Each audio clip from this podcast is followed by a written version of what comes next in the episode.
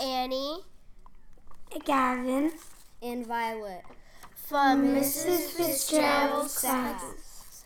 Today's lunch is, is Friday, May 20th, 2022. There is no lunch today. Happy birthday to Carter and Olivia in Mrs. O'Connor's class and Julia in Mrs. Fraser's class. Happy birthday to Max in Mrs. Carter's class.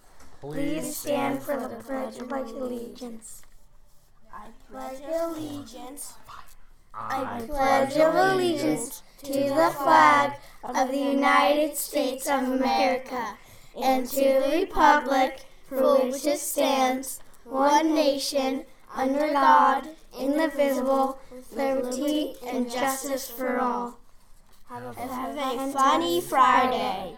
All right, nice job, second grade. Also, as a reminder, all month we've been working on our problem solving skills. And additionally, good luck to kindergarten on their field trip to the high school today. Have a funny Friday.